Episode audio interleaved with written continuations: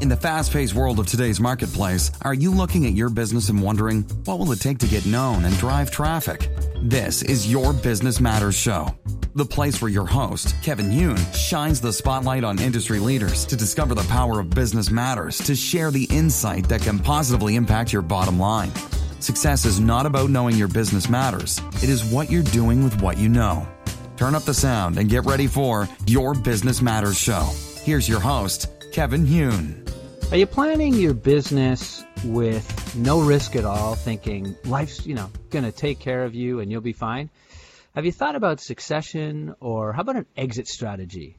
Well, for most people, when we talk about a risk in business, they think about a risk, you know, maybe a client not getting paid. But there are so many other risks that are so critical and important in a business and to a business owner that I thought, you know what, I'm going to go down around the world and talk to someone who deals with this on a regular basis with people around the world, not just Canadians. We're talking about a business owner from around the world.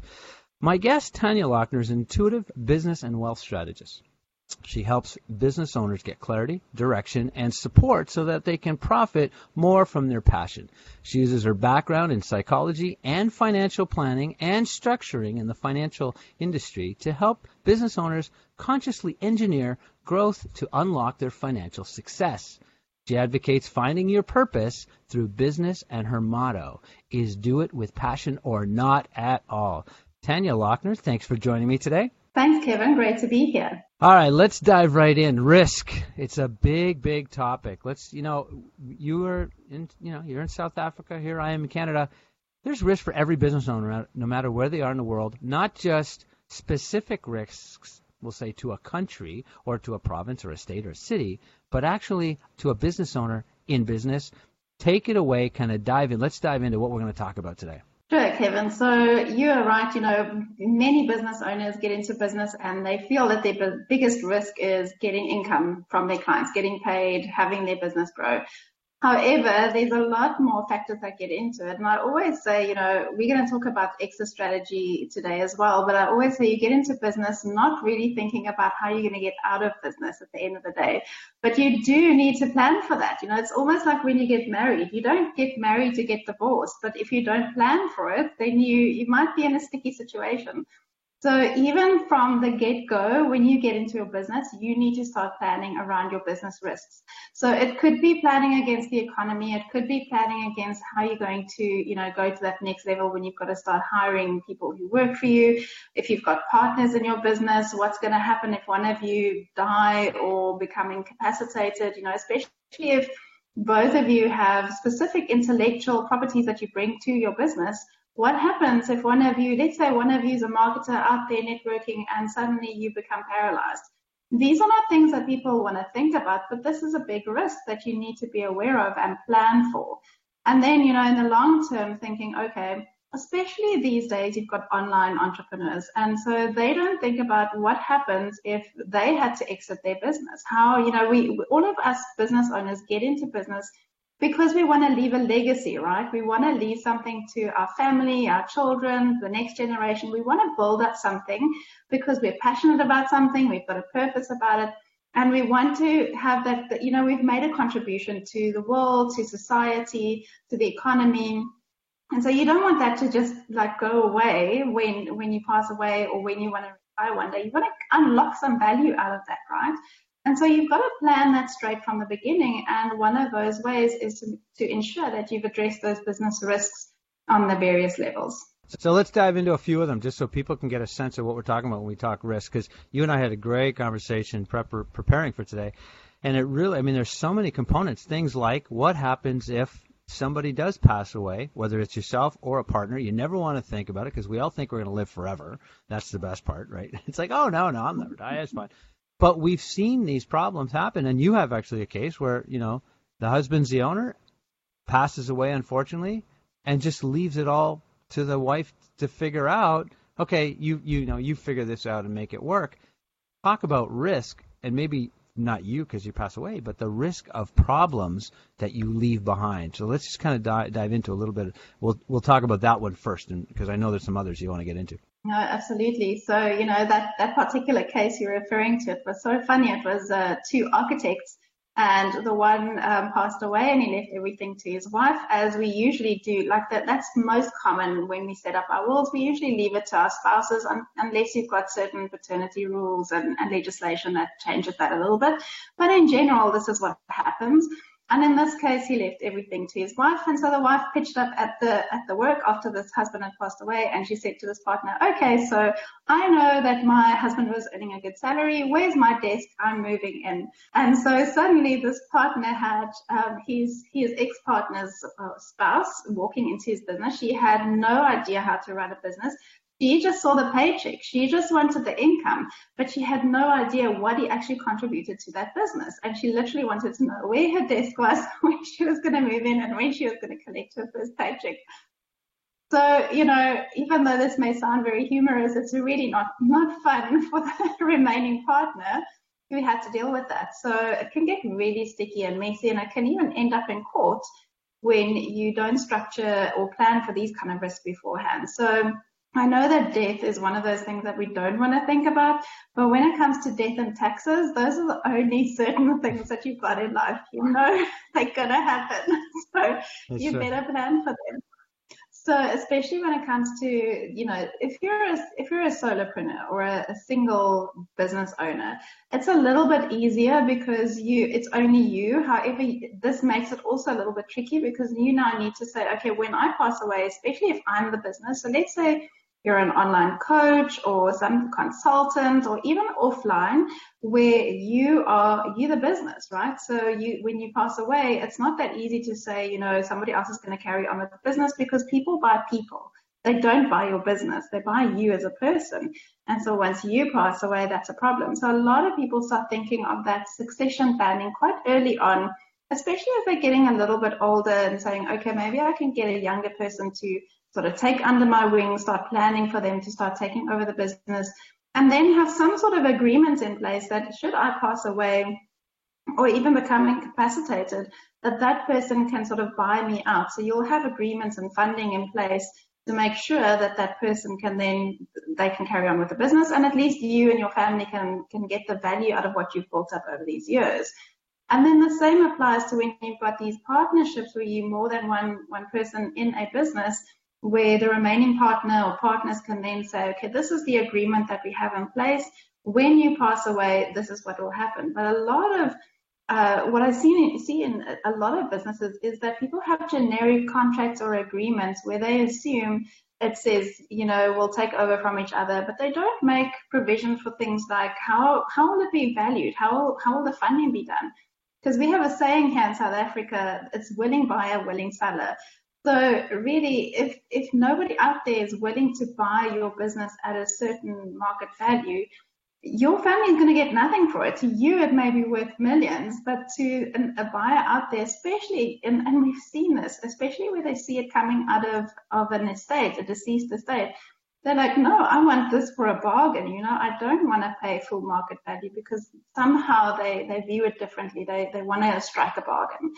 And so we've had some, some interesting stories where partners try and get really creative around how they, they structure those agreements. But that's, that's really one of the biggest risks is when you pass away to make sure that firstly you get that value out of your business.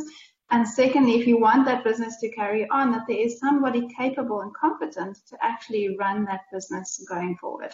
Yeah, that's huge. And so we talk about think about the risk now. We've kind of gone from okay, death, and you think ah maybe death's away from me. So think about while you're alive, and something happens to you, and actually you can't run your business. You may get physically ill. Something happens. Maybe there's a, a death in the family, and you're pulled away from the business, but the business still needs to run. These are risks that come up, and the one that comes top of mind for me is you know insurance as a, as a sub a broad subject right people go oh insurance oh, I don't have time for insurance I don't have there are so many variables to types of insurance that people talk about that go, you know, that go by the wayside. People don't think about, but when the time comes, like you were talking about partner, and let's see, think, imagine having a partner. Well, how are you going to buy each other out? Like if the person passed away, or you get sick or incapacitated and you can't work anymore, and the other partner goes, okay, I'll buy you out. It's not well. Here's a lump sum check for a million bucks. Where are you going to get that money if the company's only making we'll call it ten thousand dollars a month or hundred thousand dollars a month kind of thing, but you need that big lump sum. There's a risk to wanting to say I'm going to buy a partner out. Let's talk a little bit about some of these things that are like, and I'll say the insurance as a major, and you can go down any avenue with this because it's so diverse, but it's so important because it's if we have it done properly, it's risk diverse. Absolutely. You know, and you get lots of different kinds of insurances that cover for this. And I know this will differ a little bit from country to country, but uh, for example, I'm going to use South Africa as an example, where you get uh, you get like a, a, a, key man insurance. So if you have somebody in your business who really they they're bringing a big part, or the business really re- revolves around their expertise and knowledge, you could always take out a policy on their life and something happened to them, it pays out to the business, so not to their family, to the business, and the business can go out and source somebody at that level. So that's one thing. You could look at income protection. So they, that's where you can basically say you've got insurance that actually replaces your income if something like that happens with the incapacity. I want to give you an example. I work with a colleague um, in in this fiduciary field where we do planning for estates and that kind of stuff. And he was very well known, very senior in the field. And he went on a on a simple cycling trip out on a wine farm. He fell with the bike and he actually broke his neck. And it was a whole long story to try and get him rehabilitated, and he did to an extent, but he um, he's paralyzed from the waist down, so he can't. He's in a wheelchair, and although mentally he's sharp and he can still do his work, he can't travel to any places. In other words, he can't do his work anymore. So this is something that you need to think of. If you think that your contribution to your business is purely intellectual, so you'll be fine even if you are paralyzed, think about practicalities like that. You know, he needed to get to places where there's a ramp and he couldn't sit for longer than four hours. In other words, he couldn't sit in an actual office. He can't travel to clients, you know, so even though his job was mainly intellectual, it really made it harder. And for example, his hands didn't completely um, heal or recover either. So when he's typing up stuff, it takes him a lot longer. So all of this stuff really impacts how you can do your business.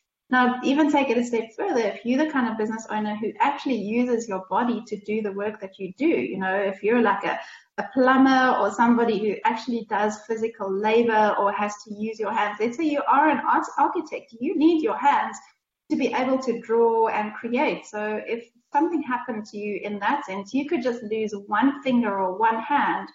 And that could actually, I know this is quite a grim topic, but this is the reality of what you need to look at. If something were to happen to me, I don't die because most people think about life insurance and they think about the death, maybe not sufficiently, but they do in a sense. So mostly people would think about death, but they don't always think about that incapacity part of, you know, for example, this colleague of mine, he had to redo his whole house where they had to now build in ramps for him to be able to move up and down and into the bathroom, you know, with his wheelchair because he's wheelchair bound 100% of the time.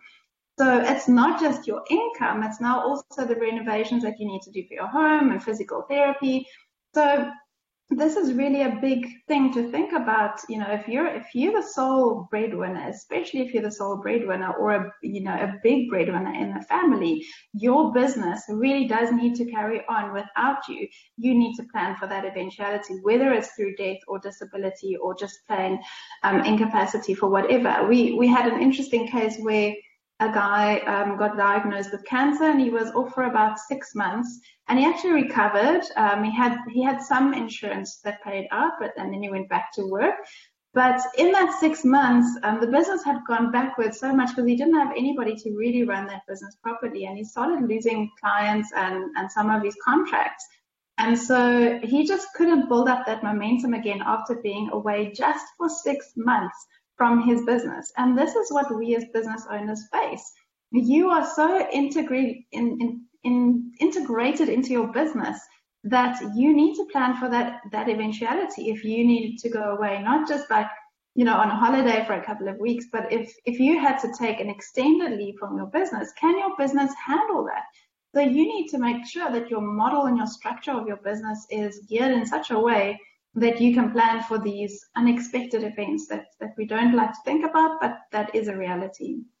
Yep. And I want to go into a little bit of background because it's very interesting because when you speak to people, and this is the fun part about this topic, this is not, this is global. Like, I don't care where you are in the world, if you have a business and something happens to you, regardless of the rules, the laws, insurance, no, something happens, your business is affected. So get that in your head. So now you're going, oh my God, it doesn't really matter where I am. Something could happen. But there's a psych. You've got psychology background, financial planning, and you know you're structuring in the finance industry. You know of a business. Most people. I want to talk a little bit about this from a financial perspective. You know, you talk about risk. How do you get risk avoidance? Well, how much cash are you ready to work with? Like psychologically, if you know you're okay for six months financially without a client, let's say, can you still function? Can you still go out and do marketing? Can you still go do your fun? And I I bet dollars to donuts, most business owners aren't. They're looking working kind of like month to month, hoping that this next client will be the the one, the thing, right? And so, from a psychology perspective, let's just talk a little bit about it because you, your your background's both sides of it. It's not just it's not just about the tangible get insurance, have a business plan, create a succession plan, what's your exit strategy, but what goes on mentally and how it affects maybe your life, your home, your children, your spouse, right? Let, let's just kind of dive in a little bit and maybe what you've dealt with in the past because you also do a lot of coaching and help, you know, as a strategist. You don't just come at somebody and go, "Hey, so what's your product?" Yeah, okay, that's a good pro. Okay, mm-hmm. great. It'll mark if you market it this way, you'll make a million dollars. It's really about what's going on between the ears, right? So, you know, mindset is such a big part of it. And, and there, there's a growing awareness in the financial industry around the psychology of how your client behaves. You know, the whole behavior is driven by emotions and by beliefs, not just about how good you can sell your product, right? It's really about their association with money. So when you're working with business owners, they bring in their money stories and their beliefs and their, their whole thing into the story. And let's face it, you are your business. So whatever you believe, how you act, how you live, that's going to filter through into your business. So it really depends on where you are, um, what phase of business you are in. So if you're at a first, like initial startup company, Yes, it really is about survival. It's day to day. You don't always have that that extra cash to invest in all of these sort of things, and your mindset is really just survival. I just want to get by. I want to get my money at the end of the month. I want to pay my bills. Yes, that's where I really feel that the, the value of having a proper plan and structure in place, working with somebody that can help you set that up right from the beginning so that you can start scaling your business, so that you can start getting more profit. The profit piece is really important so that you don't just literally live up to that like that's a uh, break even point because I see even then going into the second phase business owners who are literally still just reinvesting so much money into their, their business that they, they're not taking a profit. So there's no extra spare cash. And again, so, and this comes from that belief of, you know, firstly, how I've got to work. I've got to work hard. I've got to hustle. I've got to put everything in my business. We haven't been raised with this proper um, way of how to manage our money we haven't been taught how to save properly.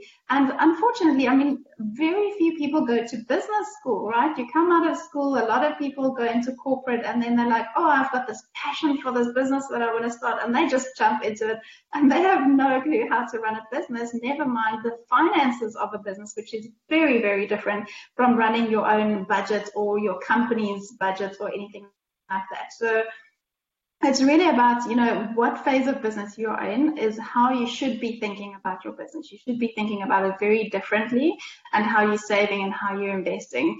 And i really do love the the, the principle of starting from a profit first perspective of saying okay i'm first going to take at least 1% of profit in my business before i do anything else. And that money gets put aside for these kind of things for planning and structuring in my business that being said, you know, again, I often say like that I work with a lot of financial advisors who help their clients plan in their businesses and insurance and investments. And they all agree when it comes to this, it's really about getting to know your client's um, psychology. So if you've got a business owner as a client, you need to understand what is really important to them. What do they value? If they value safety above everything else, it doesn't help you go in and sell them a grand lifestyle and retirement. They're not worried about that. They're not thinking about that. They just want to make sure that everything's safe and secure, the family's looked after. That's the kind of mindset that they're in. So in, in today's world, and the same uh, for you as a business owner, you need to be aware of that about your client and your customer.